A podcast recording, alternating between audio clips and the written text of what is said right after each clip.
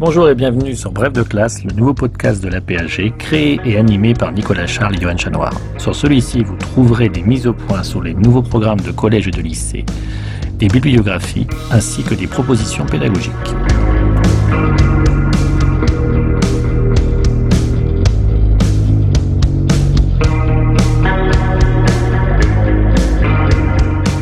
Le supplément de bref de classe, ce sont des conférences, des cafés histoire ou géographie, des journées d'études ou de colloques mises à disposition par la PAG pour servir d'approfondissement au programme de collège et de lycée.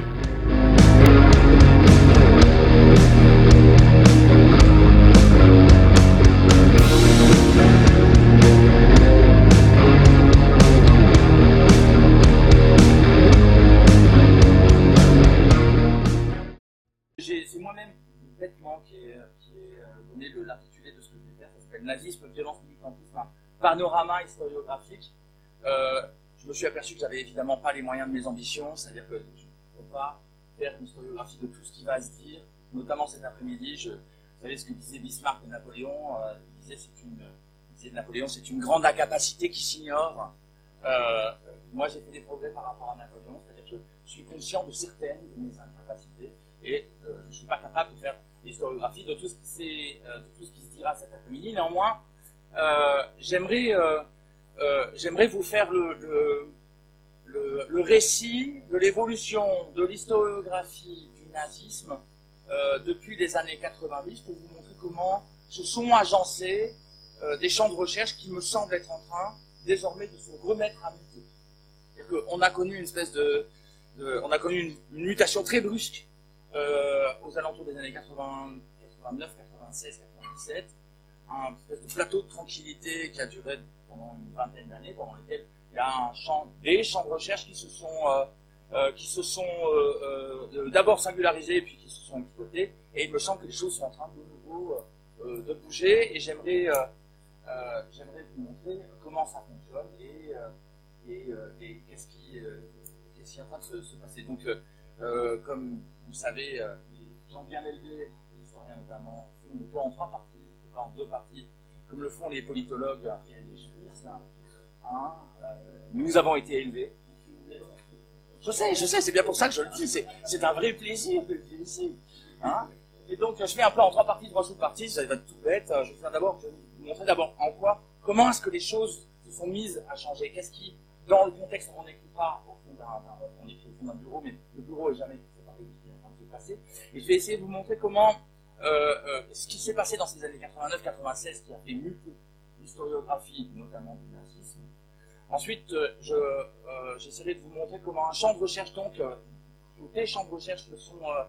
euh, se sont donc individualisés sous cette, euh, euh, mutation, avec euh, euh, d'un côté un champ de recherche, une vague de recherche euh, euh, l'histoire locale, euh,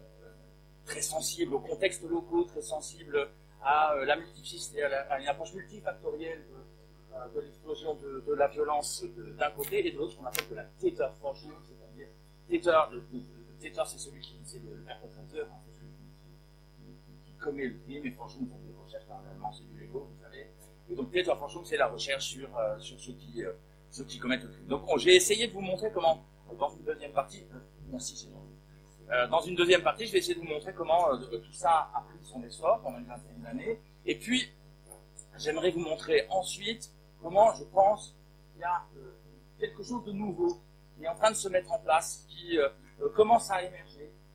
depuis un peu, je sais pas combien de temps, un peu plus ou moins d'une dizaine d'années, et qui va, je pense, prendre son essor dans les, dans les prochaines années.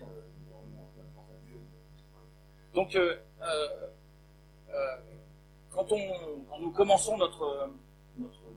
panorama, on est dans les années, euh, dans les années 85, hein, 85, 86, 87, 88. On est dans ce que Pierre Bourret s'appelle le triomphe discret du fonctionnalisme. hein. Vous connaissez, euh, euh, vous connaissez les thèses des, gens qui sont derrière tout ça, Martin Brochat, Yann Cachot, Hans Mommsen. Vous connaissez ces gens-là hein Donc, euh, je vais quand même les marquer. Donc, euh, Mommsen, Brochat, Kirchhoff, qu'on connaissait, donc c'est pas la peine de marque son nom. Martin, euh, Martin c'est le directeur de l'Institut d'histoire du temps présent allemand, il, il a monté un énorme projet qui s'appelle le Bayern Project, euh, dans lequel euh, c'est un essai euh, d'histoire sociale des grands agrégats dynamiques. En gros, il s'agit de faire deux choses, étudier les réactions, d'un côté essayer d'étudier en gros les réactions sociales et l'opinion publique qui est en train de se mettre en place, c'est là-dessus que, Kershaw se,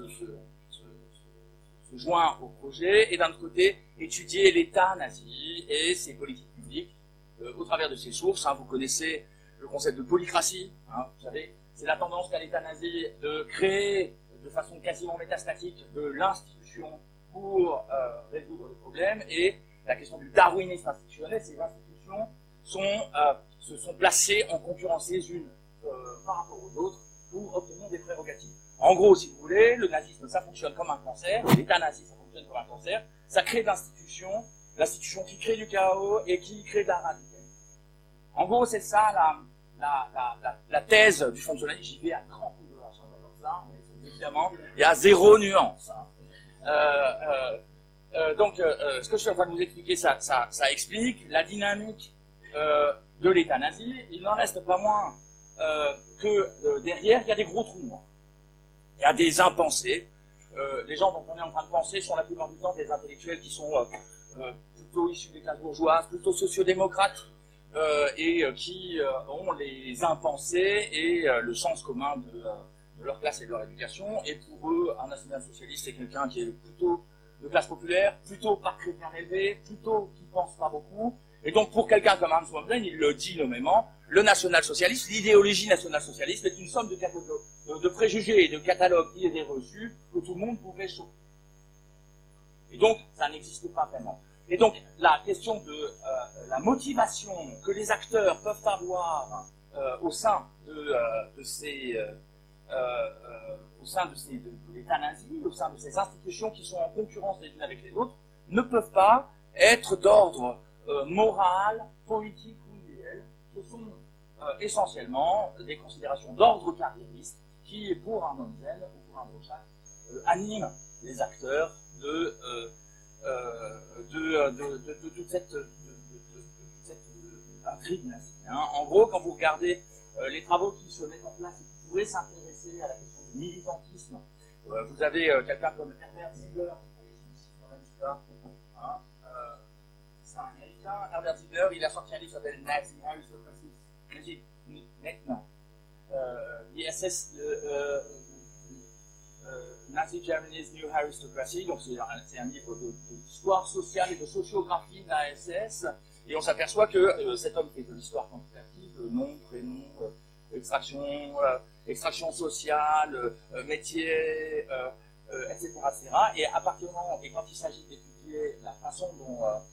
se met en place le mental, le culturel, les représentations, en gros, hein, ce qu'on appelait à l'époque de l'histoire de l'histoire des mentalités, on revient à quelque chose qui est de l'ordre de la Geistesgeschichte, c'est-à-dire de l'histoire des idées. On passe à des, des considérations euh, qui sont plus du tout socialement informées sur euh, le fait qu'on a affaire à euh, des gens qui sont de génération sans père, qui n'ont pas été éduqués avec, de l'autorité, et donc on se retrouve avec un mélange d'idéaux, un, mélange d'interprétations qui mélange un petit peu de Milgram, beaucoup d'Alice Miller, euh, de l'école de Francfort, mais sans que ça soit vraiment euh, euh, rattaché et construit euh, à cette histoire sociale et à cette histoire sociale quantifiée qu'ils essayent euh, de mettre en place. Et on peut, on peut comme ça, c'est une des critiques qu'on peut apporter au fonctionnalisme, hein, de dire que quand ils sont dans la pratique étatique, les fonctionnalistes mettent en place des, analyses merveilleuses, très nuancées, euh, très intéressantes, etc. Dès qu'ils essayent de s'intéresser aux marges de manœuvre des acteurs, euh, les choses se passent beaucoup, moins, euh, bien. On a deux impensés qui se mettent en place dans cette période-là, dans ces années 60, de ces années 60 à ces années 80, qui sont les années d'imposition du, du, fonctionnalisme. La première, donc, c'est celle c'est le familisme. Hein, tous ces gens seraient des, gens qui ambitieux et qui euh, euh, imposeraient leur politique parce qu'ils veulent avoir du succès, des places, des décorations, du salaire, etc. Bon, que sais-je encore hein. Euh, donc, euh, euh, voilà, ce genre de choses. Et puis, la deuxième, des, la deuxième, le deuxième des grands impensés, et je suis très content de le dire dans cette c'est l'impensé de la banalité. Hein.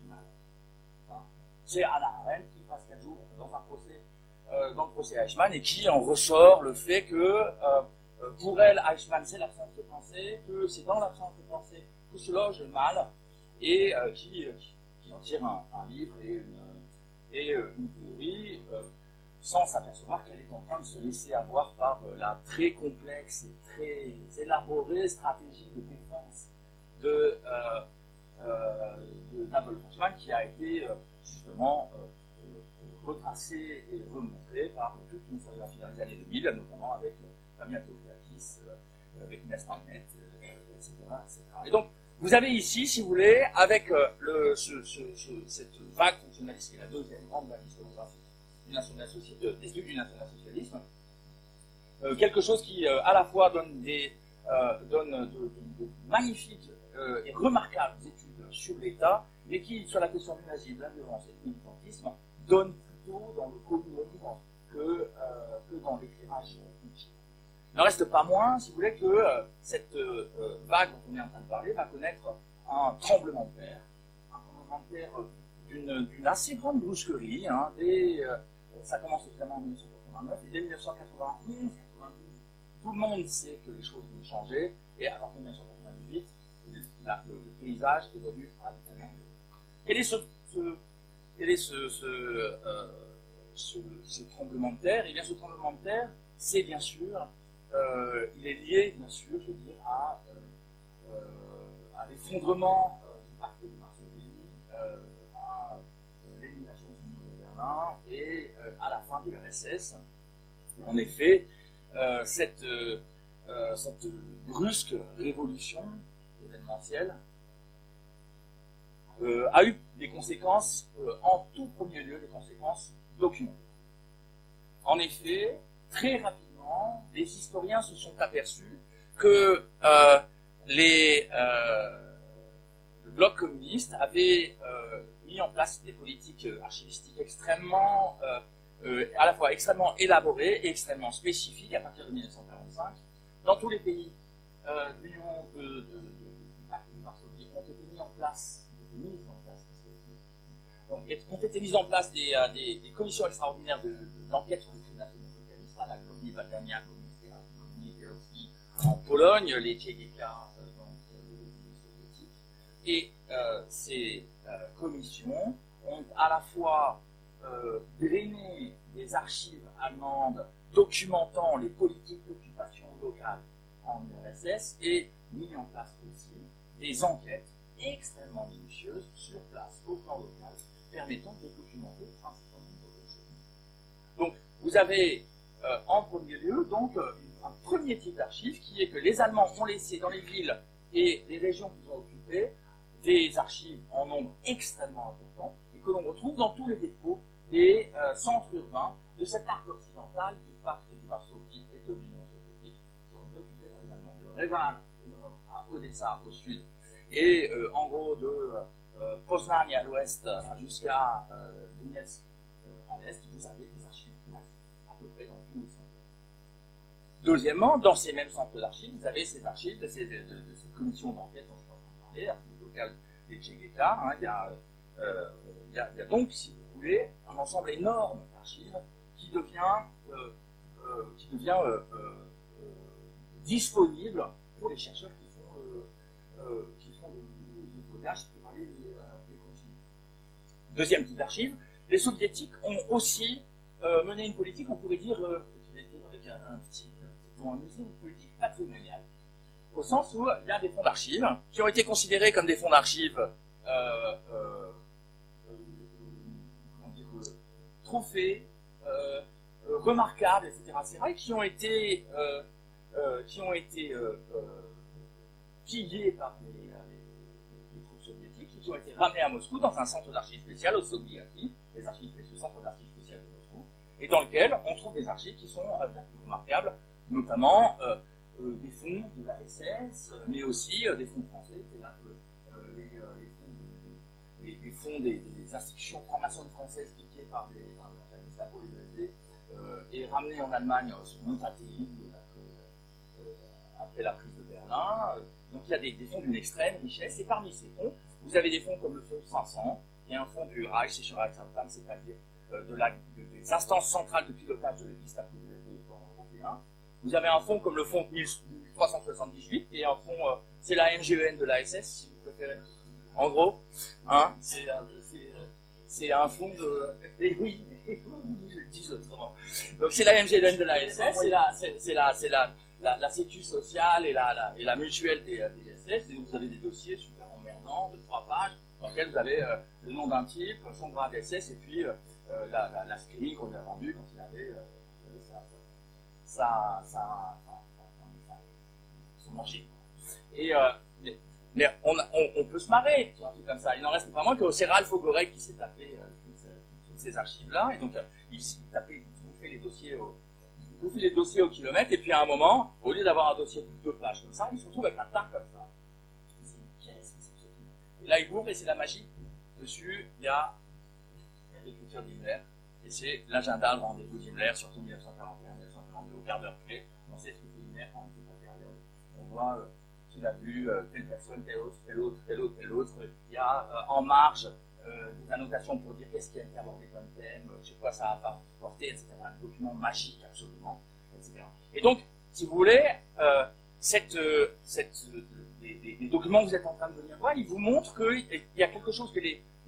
fonctionnalistes, quand on leur demandait, excusez-moi monsieur, je, voudrais savoir ce que le, convoi numéro machin qui part de Munich euh, le 1er novembre 1941, j'aimerais savoir ce qui vient.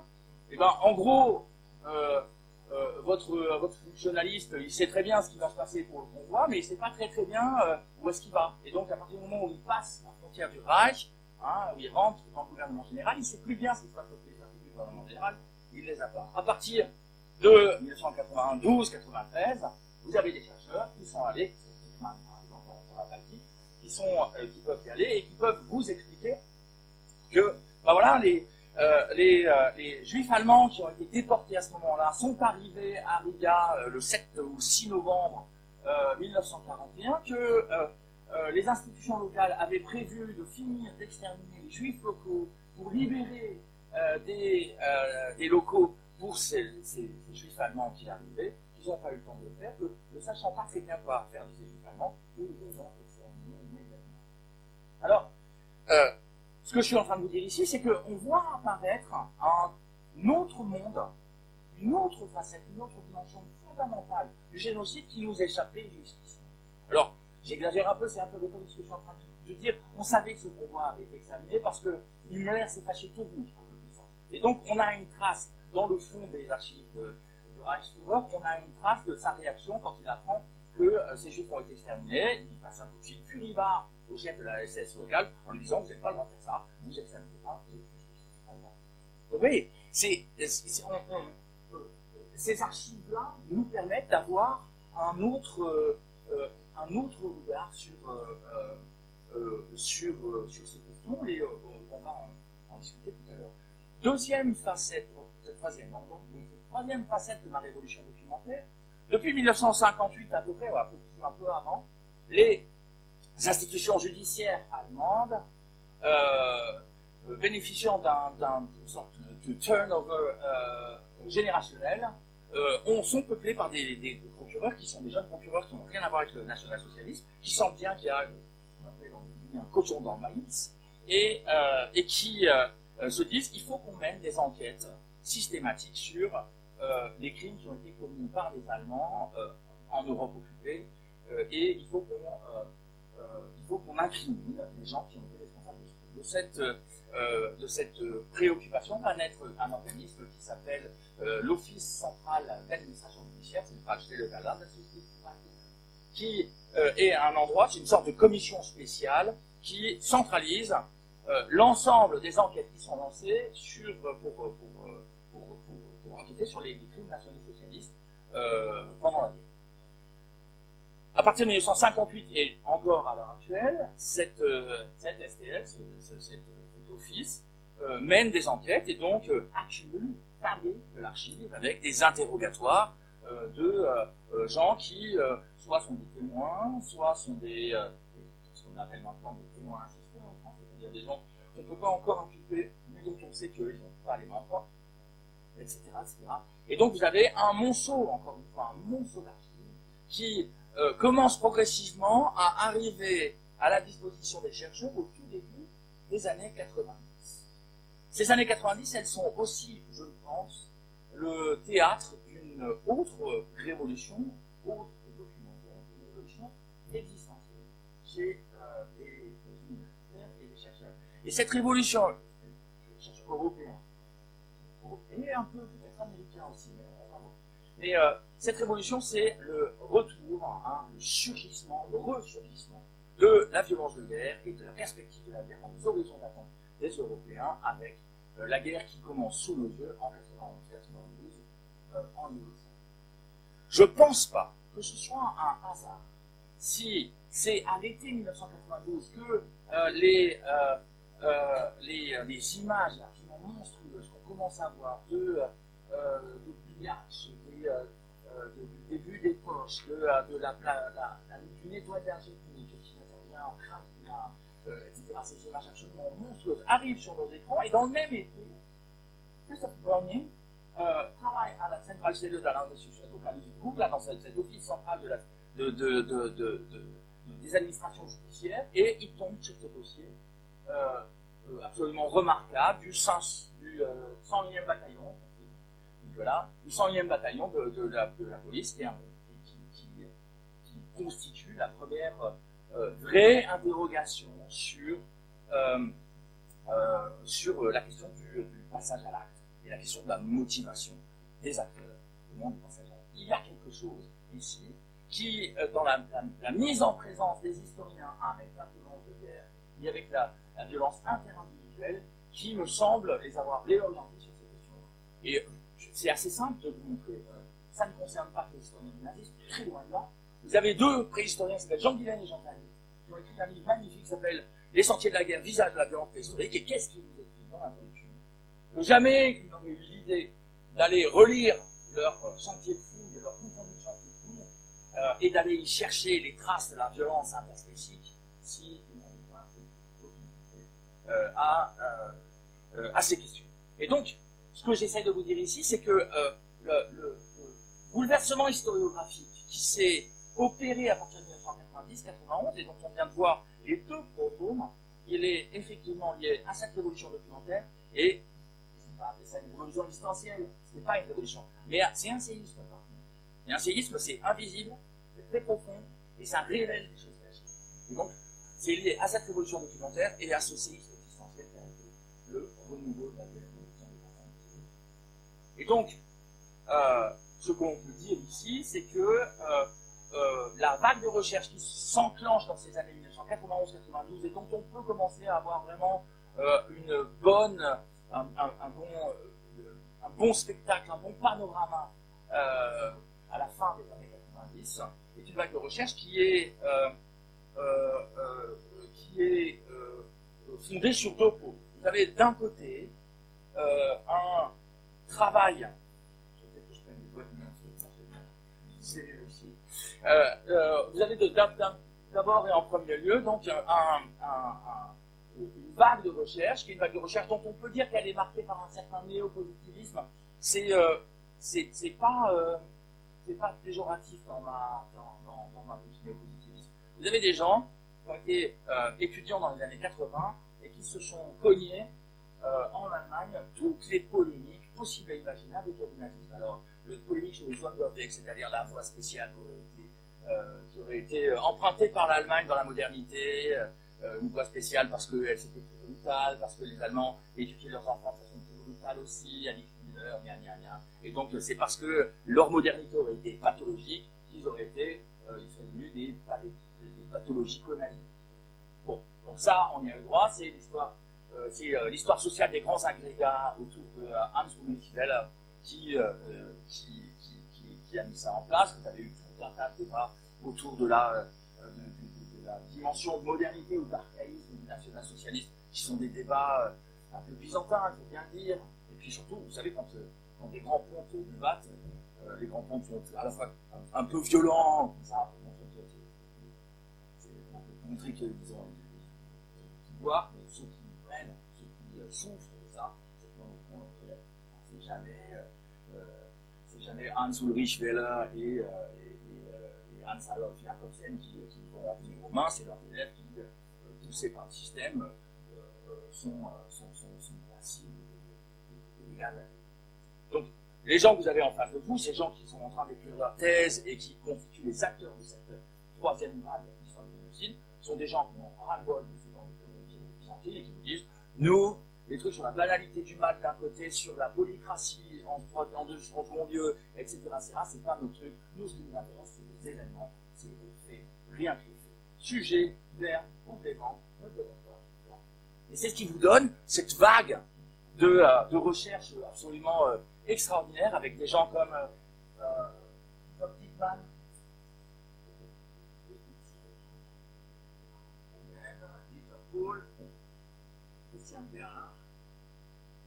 Qui font des tests absolument admirables. Euh, Dickman sur euh, euh, la Litanie, euh, sur la Litanie, Paul sur la Galicie et Bernard, c'est la plus grosse sur la violence. La thèse de Christian Gerlach, c'est un, sommet, elle fait 1235 pages, c'est 5000 notes de bas de page, c'est euh, 250 fonds d'archives qui ont été, euh, euh, euh, explorés de fond en comble. Il est terrorisant, on ne le voit jamais travailler. Christian a, quand il est, est dans un, un fond d'archives, il est comme ça, installé, est bien profond dans son fauteuil, avec un crayon bien taillé, une feuille blanche là, et un inventaire posé négligemment sur la Je ne vois jamais travailler autrement. Et quand tu regardes les livres, eh ben, euh, euh, sujet et verbe, complément, note de bas page, et dans la note de bas page, tu as un fond qui vient des archives militaires, un fond qui vient de l'archive de Moscou, euh, un fond qui vient de Minsk, euh, le tout cité à la page près, il a tout croisé. Bref. C'est, euh, c'est, euh, vous voyez, c'est ça, c'est, c'est, un, une des grands, apports de cette vague euh, néo-positiviste, ça a été de faire atteindre à la technique d'administration de la en ce qui concerne le national-socialisme et le génocide, une technicité qui, est qui, à mes yeux, est absolument indépassable. D'un autre côté, ce que nous fait découvrir cette, cette, vague de recherche, c'est combien les situations peuvent être douloureuses, combien les protagonistes, notamment les protagonistes allemands, euh, ont pu euh, euh, mettre en place des, pratiques qui échappaient à la fois, si vous voulez, à la banalité du mal, telle que la, disait, Arendt, à la question du carriérisme, disait Mommsen, mais aussi à une de, de fascination ou de, de, de d'obsidonalité fanatique qui était celle que présupposaient les intentionnalistes. Et que sur place, il est arrivé que euh, on pensait que les administrations purement nazies étaient des administrations qui étaient un peu plus calmes que la SS, la SS étant, euh, comme vous le savez, euh, composée de, barbares, d'amants, hurlant leur antisémitisme et criant sur Poutane tout en des gens, et des administrations évidemment de la NSDAP étant censées être un tout petit peu plus pragmatiques et avoir besoin de main-d'œuvre, hein, pas plus que ça, hein, mais avoir besoin de main-d'œuvre. Et on s'aperçoit que sur la, sur, dans, sur, le terrain, la plupart du temps, c'est le contraire. Vous avez les gens du NSDAP qui disent Bon, on n'en veut plus de cela, vous les exterminez. Et puis les gens de la, les gens de, de la police qui disent Bon, écoutez, euh, euh, voilà, ok, ok, on va le faire. Mais c'est qui mettent en place le sous pression euh, des administrations civiles. On voit ça en Russie, par exemple, euh, dans des pays comme, euh, comme au et, Donc, on voit ici, si vous voulez, comment se, met en place cette vague. Elle, euh, cette vague, elle, essaie de couvrir euh, de façon euh, plus ou moins systématique hein, l'ensemble des territoires occupés. Vous avez des gens qui font ça euh, à la fois à l'ouest, mais c'est évidemment beaucoup plus l'est qui est, qui est, qui est concerné. On commence à avoir le temps de la synthèse commence à, commence à arriver. Hein. Vous avez de plus en plus de qui peuvent, se mettre en place. Peter Paul a sorti maintenant il y a un livre qui essaye de faire un, petit manuel, qui essaye de faire un bilan de toutes les politiques de violence nazie, qui est extrêmement bien fait. Vous avez aussi et surtout ce, tournant spatial a quand même été beaucoup ramassé par euh, Timothy Snyder, c'est peut-être, hein, qui est euh, euh, et qui a rassemblé tout en le réhistoricisant l'ensemble des travaux, un ensemble de travaux sur, sur, pour essayer de réinsérer la séquence de violence que les nazis en Europe de l'Est dans une séquence de même si tout ça est très discutable, même si je ne sais plus exactement comment commence, il peut commencer, euh, qu'il commence en 21 ou en 29. Euh, moi, j'aurais bien mis la fenêtre nouvelle dedans, moi, j'aurais bien mis les Jacques 1905 dedans. en gros, si vous voulez, le cycle de violence, il est discutable chez Timothy Snyder, il en reste vraiment que sur la, euh, sur la séquence 41, essentiellement, il a, son livre constitue une tentative intéressante pour faire, pour, pour voir les choses où on peut Mais euh, vous voyez comment cette, vague de recherche, elle, euh, elle, connaît désormais le temps de de recherche, euh, la D'un autre côté, deuxième, deuxième vague, deuxième résultat de cette révolution dont on parlait tout à l'heure, l'arrivée de ce qu'on appelle donc la Täterforschung, hein, la recherche sur les opposants, ça naît, si vous voulez, de ce débat qui commence en 1900. 97-98. Euh, je vous ai dit, le, point l'acte fondateur, c'est cet été 1992, dans lequel Chris Browning euh, découvre le, euh, le, dossier du 101e bataillon. Vous connaissez ce dossier, hein, c'est très bien, c'est un jour, en août 1942, le commandant Trapp du 101e bataillon prend ses hommes qui sont des bons vieux pépères de 40 vallées, sociodémocrates, pas des foot de guerre, pas des nazis hurlants etc., etc., des gens qui ont été envoyés sur le front euh, même justement pas sur le front, parce qu'ils sont incapables de faire la guerre, ils sont trop bedonnants, ils ils ne peuvent pas courir, euh, etc., etc. Et l'alarme à l'œil, virgule, Trapp leur annonce que, ben voilà, euh, ce qui doit arriver euh, va arriver, euh, ils sont en train d'encercler le village de Joseph, il y a devant 1000 juifs, si les juifs ne peuvent pas les tuer. Trapp dit à ses hommes, vous comprenez, ne pas ceux qui ne veulent pas faire un pas en avant. Sur les 500 hommes du bataillon, on a 5 qui font pas les autres Et euh, donc ça veut dire que cette intervention, euh, de vieux papis de sont devenus des meurtriers, des enfants. Euh, et euh, ce qui est intéressant, c'est que dans l'enquête sur le 101e bataillon, le juge s'est concentré sur, a concentré les, les, les, les interrogatoires sur pourquoi est-ce que vous n'avez pas fait un pas Qu'est-ce qui vous a pris à ce moment hein, Le juge, c'est pas donc il ne pas comme ça, mais euh, évidemment. Mais, euh, en gros, la question est celle de pourquoi, qu'est-ce qui a bien pu faire que, euh, soumis à cet ordre, des gens sont euh, Sans préjuger la réponse,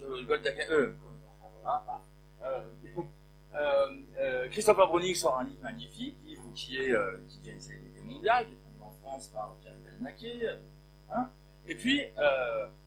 et puis euh, suscite une réaction absolument furibard qui arrive en 98, 99, bon, 97, 98. C'est Daniel Goldhagen, jeune sociologue de Harvard, qui euh, euh, reprend les dossiers, exactement les mêmes archives, exactement les mêmes archives que, et qui fait un livre radicalement différent. Là où Browning disait que c'était la question était celle du conformisme et du fait que les gens les, hommes n'avaient pas trouvé la force de dire non parce qu'ils avaient l'impression que s'ils disaient non, ils rejetaient le pénible travail les épaules de leur Au lieu, donc, euh, Goldhagen, lui, euh, euh, remplace cette, remplace cette, cette, interprétation par une interprétation par l'idéologie. Hein, il prétend que, au fond, euh, l'Allemagne, que l'Allemagne est marquée par un antisémitisme spécifique depuis euh, au moins le 19e siècle, que cet antisémitisme euh, spécifique, il faut l'appeler antisémitisme éliminationniste, et que c'est parce que les Allemands sont des antisémites ça comme ça, que euh, voilà, bah, mis euh, en place la chose. Alors, fait un truc assez rigolo dans le, dans, dans le livre, c'est qu'il a le toupet de dire bah, j'attends que vous m'apportiez la preuve du contraire de ce que j'avais. Il renverse la charge de la preuve. C'est-à-dire qu'il raconte son truc tranquille et il dit allez, j'attends, montrez-moi que j'ai tort. Donc, euh, c'est assez confortable. Au fond, euh, c'est assez confortable. Et euh, évidemment, il a un succès fou, il remplit des euh, de, de, espèce de de, de, de culpabilisation. Les Allemands viennent religieusement pendant qu'il leur dit écoutez, arrêtez de parler. Euh, euh, c'est vraiment quelque chose, c'est assez, euh, intéressant à voir. Il y a, une réaction des fonctionnalistes, comme Julie Schneller dit que c'est- comme si on avait percé le flanc, etc., etc. Vous avez, d'un autre côté, la génération des gens qui vont faire la qui vont créer la Täterforschung, qui disent on n'est pas d'accord avec le système d'interprétation qui est quand même très légèrement outré, mais reste pas moins que Goldhagen pose des questions.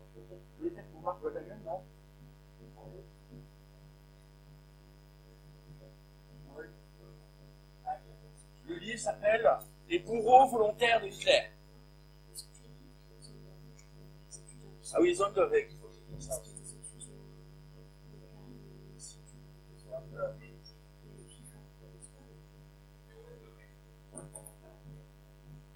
Donc, donc, euh, euh, vous avez, euh, donc vous avez euh, des, euh, euh, vous avez euh, des, une nouvelle génération d'historiens, euh, à peu près contemporaine de Paul, Gerlach, Hickman, des gens qui à l'heure actuelle ont, euh,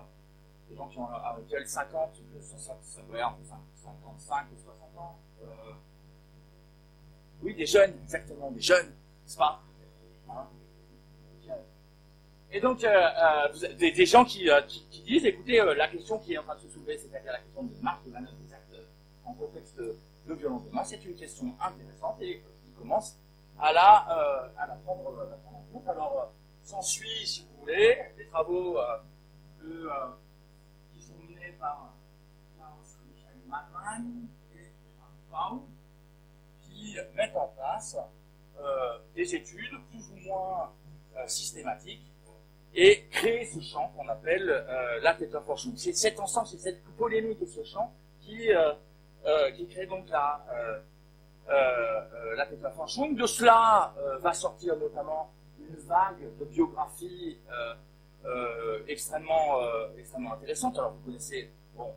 vous mettez les Hitler dedans, mais vous voyez bien que les Hitler, les, les biographies d'Hitler, la plupart du temps, c'est quand même, c'est quand même des biographies qui sont plus liées à euh, des positionnements dans les champs euh, euh, liés plutôt au fonctionnalisme. Hein. Avez, euh, la grande biographie de Kirchhoff, celle de, euh, j'ai même déjà oublié celle de, celle de, Lomberich, et la troisième, c'est qui déjà Ah oui, j'avais oublié, euh, Volker Ulrich, et voilà. Merci, euh, merci Nicolas. Ça, c'est un, la biographie d'Hitler, c'est quand même un genre particulier, et, euh, et, et c'est un peu déconnecté de cette question des,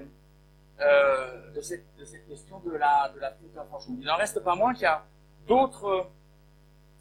euh, il y a d'autres travaux qui, euh, qui eux ne le sont pas. Vous avez Peter Longrich a sorti un amiral Himmler, hein, qui est, qui est, très intéressant parce que Himmler se situe effectivement sur les, des points nodaux des politiques de violence que met en place le national-socialisme, donc on arrive à bien les voir. Cette, euh, elle est, euh, à mon avis, elle est réécrivable, hein, la, la, de, de, de. Brackman avait fait quelque chose sur des architectes, du génocide. Vous avez comme ça des, des, biographies, on peut le voir parce que sur Himmler, la biographie, la, la documentation, elle est absolument. Donc euh, il y a plein de façons de faire. C'est euh, du pain béni, on a un journal pour son adolescence. Je veux dire, euh, c'est Mais à côté de ça, on a aussi de bonnes biographies de Reinhard Heinrich, euh, qui, est, euh, qui était le chef de la police et, du, euh, et de la sécurité. Je ne parle pas ici, euh, enfin, je parle de travaux essentiellement étrangers, hein, euh, notamment, euh, comment elle s'appelle cette biographie hein, oui. Et puis, il y a, y a, y a un, un, un, Britannique qui est en poste en Irlande qui a fait aussi une très belle euh, biographie, vous avez, comme cela, si vous voulez, des, des, biographies qui se servent de la biographie pour essayer d'éclairer éclairer des, dimensions particulières de, des dimensions particulières de la, de, violence Vous avez par exemple Kerstin von Lingen a fait une très belle biographie de, du maréchal Kesselring. c'est intéressant pourquoi? Parce que euh, c'est un aviateur qui devient chef des armées en Italie et qui va euh, couvrir euh, des massacres qui sont de l'ordre de la, de la lutte contre les partisans, mais aussi de la guerre civile, et puis qui après, dont, après les déboires judiciaires constituent un, vrai mode de lecture de, du travail mémoriel en Italie et en Allemagne. Vous avez des gens qui travaillent sur Odilo Globoknik, hein, un des, un des chefs locaux de la police de sécurité et de la SS sur euh, le, euh, on parlera de, de, choses comme, comme, ça euh, assez, assez vite. Il faut voir les limites. Il y a deux grandes euh, la première, c'est que euh, la plupart du temps, ces travaux ont une espèce de. Euh, comment je peux dire ça? Ces travaux ont une espèce de vision déceptive de l'interprétation. Mais si, ça veut dire quelque chose. Quand je veux dire qu'il y a une vision déceptive de l'interprétation, c'est-à-dire que euh, ces gens passent souvent devant des évidences interprétatives. C'est-à-dire que tout occupés qui sont à euh, reconstituer le maillage événementiel de l'événement, de cet événement gigantesque qui est la politique l'Europe de l'Est et la Shoah, la plupart du temps, ils, ont du mal à s'intéresser véritablement à la façon dont les acteurs euh, se sont représentés leurs tâches. Euh, euh, c'est très visible chez Christian Gerlach, qui par exemple suit de façon très attentive un certain nombre de dignitaires locaux, hein, de responsables locaux de, de, la politique de, de, département, mais est au fond incapable de voir quand est-ce qu'il euh, y a quelque chose qui se, passe et qui, est, euh, euh, qui sort du cadre fonctionnel pour avoir une dimension symbolique, une dimension politique Il a du mal. il a du mal à voir. Et ça, c'est quelque chose qu'on peut, peut régulièrement, c'est un reproche qu'on peut régulièrement adresser à ces, à, ces, gens qui font du, de, de, l'histoire régionale un peu euh, néo-positiviste. Et pourtant, ces gens auraient pu, je suis en train d'entamer ma, route, euh, je suis en train de l'entamer, je vais aller très il y avait, euh, au moment où ces gens travaillaient, euh, euh, tout un ensemble de travaux qui permettaient de, d'enrichir cette question néo-positive. Vous aviez d'un côté, depuis les années 70, un courant qui est autour de Detlef Poelpers, de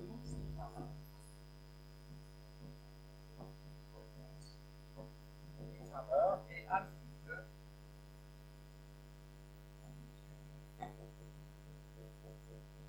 mener des interrogations autour de, euh, de deux choses. D'une part, euh, ces gens étaient confrontés à, aux fonctionnalistes qui mettaient en place une histoire, euh, le disait Jérôme, une histoire qui était une histoire qui se disait critique ou explicative, qui expliquait les choses de l'extérieur, et eux voulaient remettre en place, en passant par-delà euh, la sociologie fonctionnelle qui était en train de se mettre, que, que ces gens, euh, euh, que ces gens mobilisés voulaient mettre en place quelque chose qui était plus, qui redonnait la parole aux couches plus subalternes de la société et qui essayait de comprendre quelles avaient été leurs expériences. L'histoire comme science de l'histoire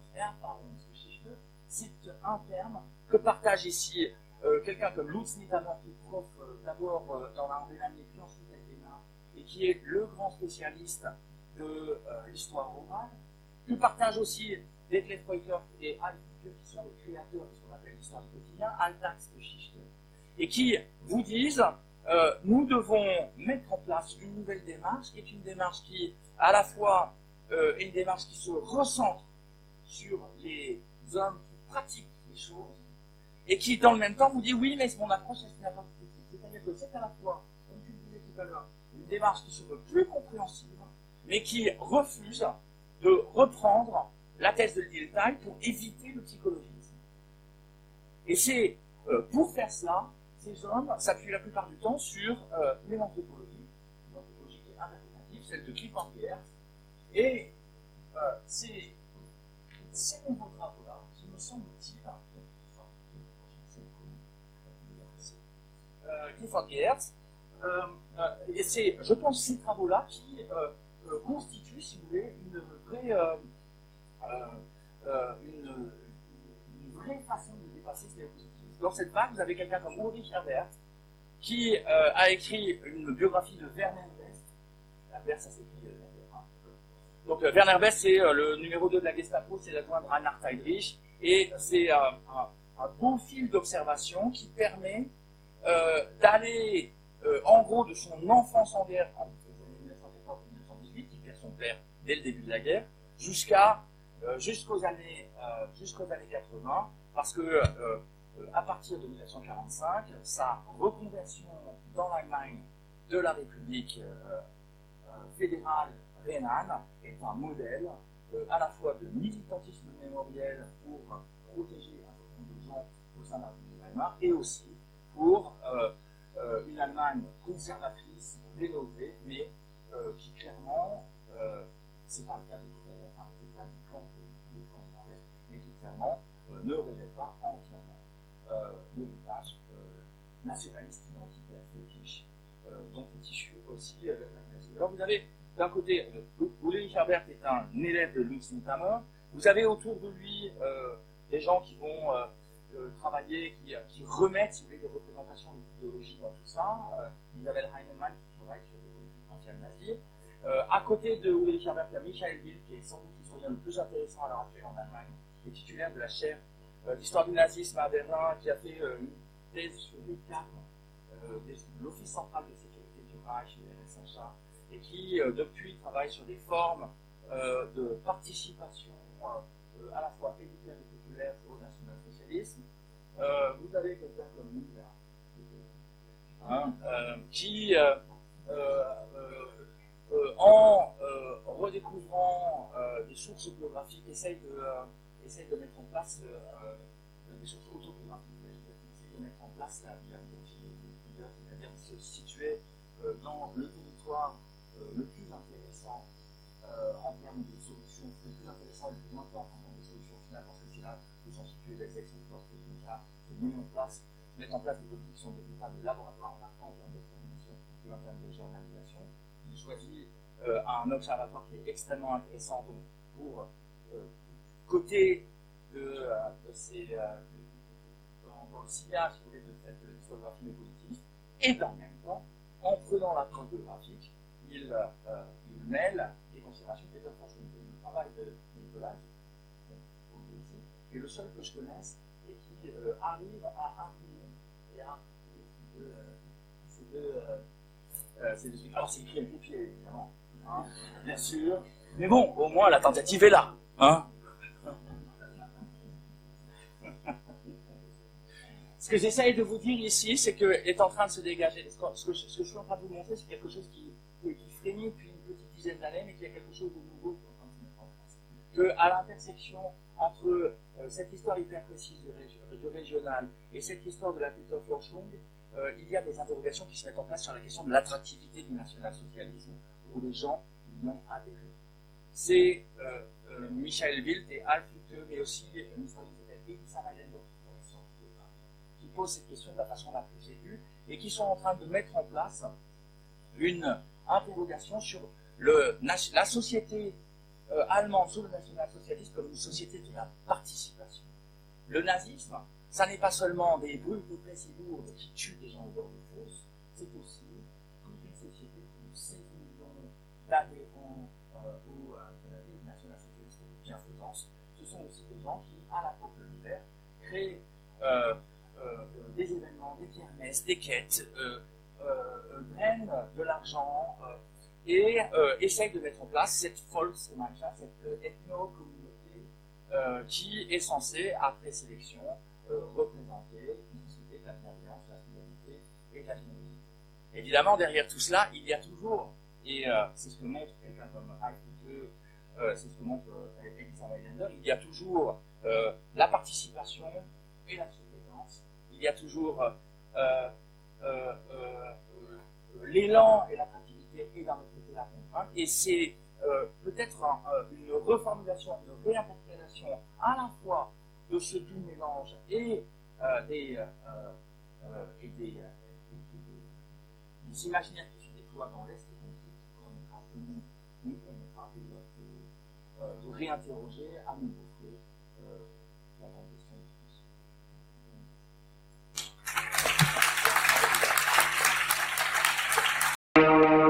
tous.